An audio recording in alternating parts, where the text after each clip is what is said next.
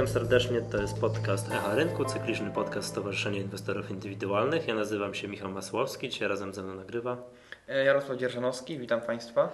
E, dobra, zaczniemy od tego, że nie widzieliśmy się, a nie widzieliśmy się, nie słyszeliśmy się pół roku, tak mniej więcej nie przymierzając. Mamy nadzieję teraz od tego czasu wrócić do Was na stałe. Będziemy się dosyć, mam nadzieję, regularnie spotykać się, regularnie na, nagrywać o tym, co tam na rynku słychać. Będziemy także informowali, co w Stowarzyszeniu Inwestorów Indywidualnych. I dzisiaj, z racji tego, że rozliczenia podatków za chwilę, Zgadza się? Tak? Tak, Jakoś tak tak. mamy chyba do 30 kwietnia czas. To powiemy, czego to tym razem znowu nie można doliczyć w koszty uzyskania przychodu, oczywiście jeżeli chodzi o podatek giełdowy. A rzeczywiście coraz mniej rzeczy możemy doliczyć. No wiesz, wiesz Jarek, jak to jest, tak? Jak państwo polskie, tak urzędnik może zdecydować, czy mm, o czymś, czy zwiększyć podatek, czy zmniejszyć podatek, to jak zdecyduje? Zwiększyć podatek, tak? To jest dla mnie jakoś tam w miarę... To nazywa wykładnia profiskalna. Tak, tak, tak, tak, tak to się ładnie mówi. O, piękny. Tak, tak, słuchaj, to, to Jarek jest prawnikiem, także będziemy mieli dużo, e, dużo sformułowań, tak, prosto z. Dobra, ale jeszcze wiesz co, wiesz, Jarek, zanim co, zanim o tym powiemy tutaj o tych kilku takich kruczkach, bo to wiem, że inwestorzy jak rozliczają swoje podatki, to mogą mieć tego typu pytania, to ja jeszcze szybko tak mniej więcej y, powiem, co się u nas w SI dzieje, w stowarzyszeniu i to, y, bo to no, dawno nie byliśmy z podcastem i warto powiedzieć jakieś takie w miarę, w miarę aktualne rzeczy. Drukuje się nowy akcjonariusz, także już w najbliższych dniach zostanie jeszcze w kwietniu do Państwa rozesłany. Przypominam, że akcjonar- akcjonariusz jest rozsyłany do wszystkich członków SI z opłaconą składką, no i jak ktoś chce go dostać, to jest jeszcze czas na to. E, Konferencja Wall Street 1-3 czerwca, nic się nie zmienia, wszystkie informacje na www.wallstreet.org.pl i no jest co tu dużo mówić, no jest jak zwykle full, nie mamy miejsc w hotelu, nie mamy, zajmujemy chyba 4 czy 5 hoteli w Zakopanych, będzie jak zwykle pod 1000 osób. Mm, e, Aktualnie dzieje się Akademia Tworzenia Kapitału, nasz cykl szkoleń takich regionalnych, już kilka się, dzisiaj się na przykład dzieje w Krakowie, tak 12 kwietnia, ale w przyszłym tygodniu, jak będziecie, Państwo będziecie tego słuchać, to to tak, e, 17 kwietnia Katowice, 19 kwietnia Wrocław, 24 kwietnia Poznań, 26 kwietnia Gdańsk. Jest wszystko o rynkach lewarowanych. Specjaliści z BZWBK poruszają o Forexie, o rynkach lewarowanych, o instrumentach, o specyfice zawierania transakcji itd., itd. A z ciekawszych rzeczy mamy fajną zniżkę, nie wiem czy widziałeś, na Ami Brokera 10%. Mm, Niestety jeszcze nie miałem Nie widziałeś? To, to jest gruba rzecz. Dla techników na wszystkie możliwe, bardzo przydatny program, to, to jakby cały świat się opiera, tak? Albo na AMI Brokerze, albo na Metastoku, albo nie, na tych dwóch programach. No to na AMI Brokera dla członków SI od wczoraj jest 10% zniżki. To zapraszamy, wszystkie, wszystkie szczegóły są u nas na stronie na www.si.org.pl i tam wszystko jest o tej zniżce, o tej zniżce zapisane. Dobra,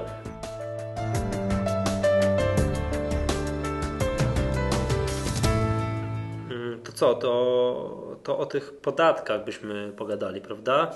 Trzeba się do 30 kwietnia rozliczyć. Podatek giełdowy rozliczamy osobno. Co się zmieniło? Jaka ważna informacja była jakimiś, nie wiem, w ostatnich dniach, można powiedzieć, w stosunku do tego, do przekonania, w jakim większość inwestorów żyła od zawsze. Formalnie nic się nie zmieniło, gdyż e, przepisy zostały niezmienione. A Natomiast też prawda, nie ma żadnej nowej Nie, ustawy nie. przegłosowanej. nie, nie, także tutaj przepisy stricte dotyczące rozliczenia, podatku, rozliczenia dochodów z giełdy są dalej w dalszym ciągu takie same. E, Problem jest jednak taki, że przepisy te już od dłuższego czasu budzą kontrowersje. Nie tylko wśród inwestorów, którzy nie wiedzą jak rozliczyć się i co dokładnie mogą wpisać do kosztów uzyskania przychodu, ale także właśnie wśród samych e, urzędników urzędów skarbowych czy nawet doradców podatkowych. Z takim ostatnim wydarzeniem, które troszeczkę tutaj e, namieszało, jest e, też o- orzeczenie Wojewódzkiego Sądu Administracyjnego z połowy lutego tego roku, w którym sąd wskazał, że tylko wydatki bezpośrednio związane z inwestowaniem na giełdzie mogą być odliczane od kosztów uzyskania przychodu. Czyli prowizje i yy, Prowizje, opłata za prowadzenie opłaty, rachunku. ma, tak, opłaty maklerskie e, mogą być odliczane, natomiast wszelkie jakieś takie dalsze koszty związane w pewnym sensie pośrednio tylko z, tą, z tym inwestowaniem na giełdzie, już niestety inwestor nie będzie mógł odliczać. To powiedz mi tak, kupiłem sobie książkę Zanona Komara Sztuka spekulacji po latach i która jest mi potrzebna do tego, żeby stać się lepszym inwestorem. Czy zgodnie tutaj z tym wyrokiem tego sądu ja mogę taką książkę doliczyć do kosztów uzyskania przychodów, czy nie? E, Idąc tutaj stricte tropem przedstawionym, w- bez rozumowania przedstawionym w wyroku sądu, to taka książka nie może być zaliczona do kosztów uzyskania przychodu. Gdyż niewątpliwie ta książka pomogła Ci uzyskać wiedzę niezbędną do podnoszenia swoich kwalifikacji, dzięki którym na pewno też uzyskałeś powiedzmy, wyższe, No. do, wyższe e, dochody właśnie z obrotu giełdowego. To jest oczywiście Więc- ciężko udowodnić. Oczywiście, że to jest ciężko udowodnić, ale jakiś jakby taki pośredni związek to na pewno ma. To się czuje, że przy udział w szkoleniach, w konferencjach, e, czy właśnie czytanie ksiąg fachowej literatury, to zwiększa poziom naszej wiedzy, a zatem w pewnym sensie na pewno też zwiększa e, trafność naszych decyzji inwestycyjnych. Więc w sposób pośredni ma to wpływ na uzyskiwane przez nas dochody. Natomiast e, obecnie tutaj Wojewódzki Sąd Administracyjny stoi na stanowisku, że musi to wpływać w sposób bezpośredni. Czyli Czyli niestety, mówiąc, mówiąc krótko No. i dość brutalnie, po prostu tych kosztów nie możemy sobie odliczyć. No wiesz co, mnie, mnie to bardzo niepokoi, bo my zawsze jak się nas, nas inwestorzy pytali, którzy wybierali się od lat na konferencję Wall Street z pytaniem, czy można sobie koszt tej konferencji doliczyć do kosztów uzyskania przychodu, czy zmniejszyć później na samym końcu płacony podatek, to my kiedyś mieliśmy jakąś taką opinię prawną, że można. Jest to bardzo prawdopodobne, gdyż e, taka opinia, ja nie widziałem tej opinii, dlatego Ja już wiem, dlaczego prawnicy będą mieli zawód do końca świata i o, jeden dzień dłużej. Rozumiem, że wyrok tego sądu niczemu nie przeczy jakiejś tam pozytywnej opinii prawnej. oczywiście, tak? że nie. Nie zapomniałem, że jest to wyrok dopiero Wojewódzkiego Sądu Administracyjnego, a sprawa jeszcze może trafić do Naczelnego Sądu Administracyjnego, który No. może przyjąć zupełnie odmienne stanowisko. Aha, rozumiem. No dobra, to bo ja kojarzyłem tak, że do tej pory inwestorzy zaliczali sobie tak książki, komputer. No, ciężko jest teraz powiedzieć, że ja bez tego komputera mogę handlować na giełdzie. Nie, no teoretycznie mogę. Teoretycznie może. Że, Grzecznie nawet pot- już znam osobiście Potuptać tak, do biura jednego inwestora, który regularnie y, zleca przeprowadzenie transakcji bezpośrednio w biurze maklerskim. Yy, niech zgadnę, tak tutaj inwestor raczej starej daty.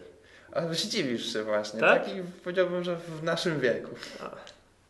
Wiesz co, wiesz co Jarek, ja tylko tak młodo wyglądam, ale tak poza tym to, nie wiesz co, a to akurat tutaj jeszcze tak zrobiłam dygresję, to przecież yy, Tomek Zaleśkiewicz na konferencji Wall Street pokazywał, że inwestorzy, którzy yy, inwestują nie za pomocą internetu, tylko tak grzecznie tuptają do biura maklerskiego i tam składają zlecenie, mają lepsze wyniki. A wiesz z czego to wynika?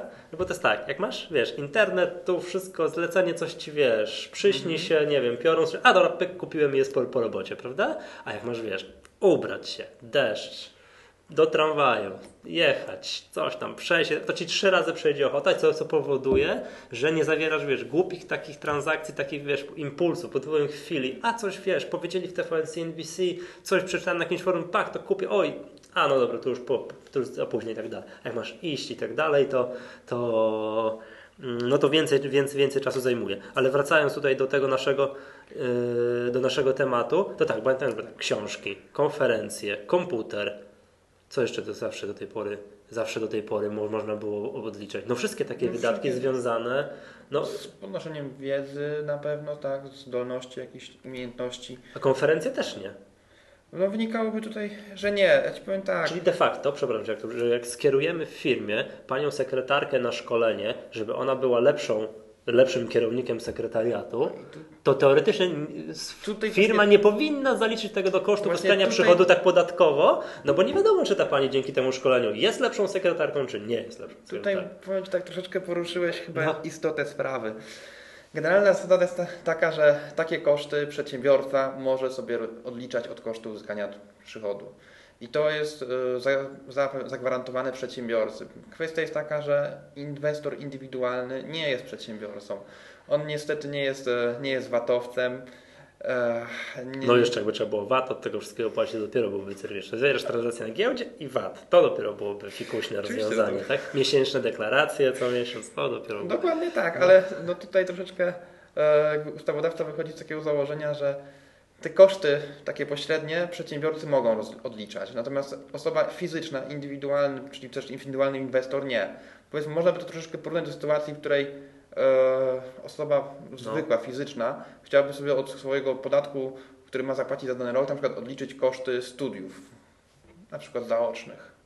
No, No, bo one przecież podnoszą też jej kwalifikacje na będzie rynku. lepszym pracownikiem, Będzie będzie, lepszym pracownikiem. będzie więcej Mhm. zarabiać dzięki temu. No i tu niestety takiej możliwości też nie ma.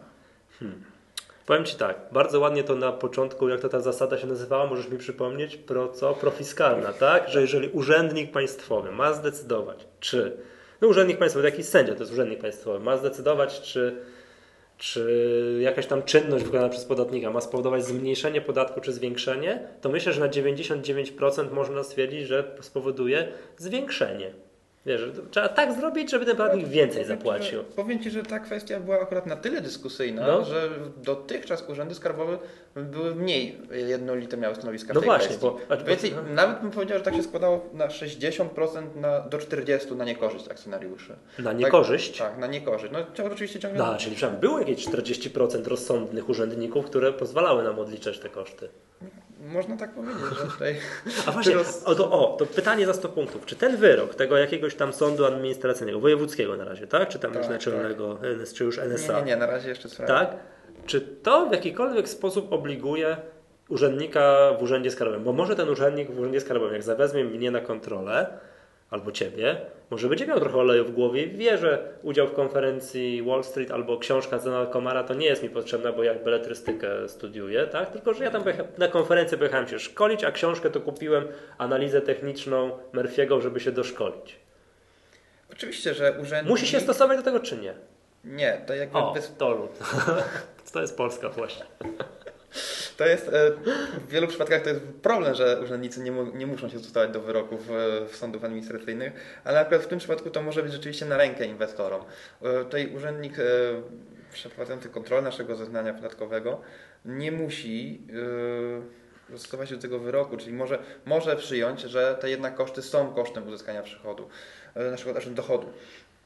I wtedy taka nasza, jeżeli powiedzmy nie uzna, że to jest błędem, no to jak najbardziej mamy poprawnie złożoną deklarację podatkową i tutaj No, ale to jeszcze 5 lat ma na Ciebie na wezwanie. ma 5 lat, więc, więc jak powiedzmy się to jakiś czas by nie, nie daj Boże ugruntowało w niekorzystny sposób, no to pewnie by dostał też e, jakąś dyrektywę odgórną, że ska, skanujemy sprawy z ostatnich 5 lat i szukamy tu jeszcze pieniążków Mhm. do zapłacenia. Natomiast co do zasady najbezpieczniejszym rozwiązaniem wydaje się być zadanie pytania bezpośrednio do Izby Skarbowej o interpretację przepisów podatkowych. I tutaj Izby Skarbowe stały... Znaczy, to jest zadać pytanie o swój konkretny Tak, przypadek, swój tak? konkretny Mhm. pytane, przypadek, czy mamy obowiązek podatkowy w, danym, w danej- kwestii, czy też tego obowiązku nie mamy. I teraz taka interpretacja Izby Skarbowej, która może być dla nas korzystna, może być niekorzystna, jest jednak już wiążąca. I teraz Ale nie- wiążąca tylko w moim przypadku, tak, czy tylko dla w ogółu twoim, inwestorów? niestety tylko Aha. w swoim przypadku. Także Czyli Urząd Skarbowy może u mnie we Wrocławiu powiedzieć co innego, a w Poznaniu co innego. dokładnie, bo Bosko. ja powiem więcej, Urząd Skarbowy we Wrocławiu może w tobie powiedzieć co innego, a twojemu sąsiadowi też co innego. A, i w identycznej kwestii, tak? Cudownie. A ja mogę się powołać na case sąsiada, jeżeli case sąsiada jest korzystny, a mi niekorzystny, czy nie bardzo? Powołać się jak najbardziej możesz. Utną sąsiadowi. Tak? Zawiąz- Dobrze, Jarku, czy tak, powiedzmy tak, bezpiecznie dla inwestorów, bezpiecznie, jeżeli ktoś nie chce się narazić, nie wiem, chce spać spokojnie, nie chce się narażać na żadne koszty yy, jakieś. Aha, bo to jest tak, załóżmy, że ja odliczyłem sobie tę konferencję Wall Street i zawezwał mnie Urząd Skarbowy i stwierdzi, nie, panie kolego, to jednak nie powinno się doliczać do kosztów ceny przychodu, to co mi grozi? Wezwiecie do skorygowania deklaracji podatkowej. Skoryguję, więc zapewne wyjdzie wyższy podatek. I Tak, tak. I y, będziesz zobowiązany zapłacić odsetki od tej kwoty wyższego podatku, której nie uiściłeś w terminie. Cudownie. Czyli im dłużej Urząd Skarbowy zwleka, tym więcej przynajmniej podatku, znaczy tych odsetek od podatku, tak? Generalnie tak, no jest to będzie dość dobra inwestycja, bo podatek trzy, e, tej 13%. Znaczy dobra inwestycja dla Skarbu Państwa, broń Boże nie dla mnie. Czy tak, bezpiecznie, jak ty inwestor chce bezpiecznie, nie chce się bawić i tak dalej, no nie ma dużo tego, tego typu rzeczy, to po prostu przepi- przepisuje z PIT-u bądź PIT-ów wielu 8C do PIT-u 38 i koniec. Dokładnie To jest tak. bezpiecznie, bo tam to, co biuro maklerskie nam podeśle, to jest e, wszystko, to jest wszystko, no już to, co zgodnie z wytycznymi, e, tak, to, co są to bezpośrednie koszty uzyskania przychodu. Zgadza Tak, się? tak, biuro maklerskie nie wie, jakie dodatkowe koszty ponosimy, więc oni uwzględniają tylko te rzeczy, no, na które jakby bezpośrednio mają wpływ. Jasne, czyli to jest Czyli- bezpieczna strategia, tak? wiedzą? Natomiast no, zdrowy rozsądek podpowiada, żeby doliczyć sobie tę konferencję Wall Street, doliczyć sobie książkę, doliczyć sobie, no nie wiem, co kto tam jeszcze czego potrzebuje, jakiś koszt jakiegoś specjalistycznego oprogramowania, na przykład tego Ami Brokera, o którym mówiliśmy, na którym dzisiaj reklamowaliśmy, że członkowie SIM mają 10% zniżki, no aczkolwiek to już trzeba by wtedy bierze się na siebie to ryzyko, że urzędnik skarbowy może nas zawezwać i, no i powiedzieć, proszę pana, jakiś wojewódzki sąd administracyjny w dniu jakimś tam, 14 lutego powiedział tak, no i niestety, drogi podatniku, wzywamy cię do... Do uiszczenia brakującej tak, części. brakującej. Mamy jakąś dobrą radę dla ten? Chyba najlepszym w tym przypadku radą jest jednak zwrócić się o taką indywidualną interpretację. Jeżeli, jeżeli, jeżeli mieszkamy w okręgu Izby Skarbowej, która jest przychylna inwestorom, to mamy szansę tutaj te koszty jednak To wtedy, kiedy naczelnik jakiejś takiej izby skarbowej jest też inwestorem, to wtedy są większe szanse. Zdecydowanie tak. Tak. Chociaż jeżeli powiedzmy spora część tej członku, członków tej izby czy tam pracowników prawda, jest zaangażowanych w inwestycje giełdowe. i wie o co chodzi i tak dalej. Dobrze. No to tak chyba to chyba to, to nam pozostaje, to smutne jest. Mówię tak, to jest miejsce dla takiej organizacji jak nasza. My będziemy lobbować na to, żeby to jednak jakiś rozsądek. No, tutaj zdecydowanie przydałby się rozsądek ustawodawcy. O właśnie, żeby to jakoś odgórnie, na samej górze ustalić inaczej. Bo jednak jest też troszeczkę, może to nie jest do końca działalność gospodarcza i, i dobrze, że nie jest, bo tutaj by te wszystkie obciążenia, które ciążą na przedsiębiorcy jeszcze weszły na inwestora, to generalnie jego opłacalność z inwestycji giełdowych zmalałaby prawie do zera, jeśli, jeśli nie jeszcze nie byłaby na minusie. Natomiast e, no jeżeli chce ustawodawca też dbać o rozwój e, tej giełdowy i generalnie zaangażowanie takiego drobnego akcjonariatu w Polsce, powinien stworzyć dla niego też przychylne warunki. Otóż to, z jednej strony są wielkie hasła, akcjonariat obywatelski, zachęcanie do inwestowania i tak dalej, a z drugiej strony są takie właśnie bzdurne moim zdaniem wyroki sądów, że tego nie wolno, tamtego nie wolno. No, dla mnie jakimś takim gigantycznym nieporozumieniem jest to, że nie można łączyć dochodów z giełdy, takiej zbyt Mhm. indywidualnych inwestycji y, z wynikami osiąganymi przez inwestycje w TFI. Wiesz, osiągnąłem stratę na mm, inwestycjach w TFI, zysk na inwestycjach giełdowych, nie mogę tego zbilansować ani w, ani w nie, drugą to stronę. Dwa, różne źródła przychodów. Y, po- Powiem Ci tak. To jest inwestycja i to jest inwestycja. To tylko ktoś za mnie inwestuje na tej giełdzie i tak dalej. Tak? Ja uważam, że to powinno być, powinno być razem. I tego typu rzeczy właśnie powinny być, żeby ten, nie wiesz, ten rynek kapitałowy nam rósł. Tak? Ale no cóż, mam wrażenie, że póki dziura budżetowa jest jaka jest, to my tu dużo nie, dużo nie walczymy.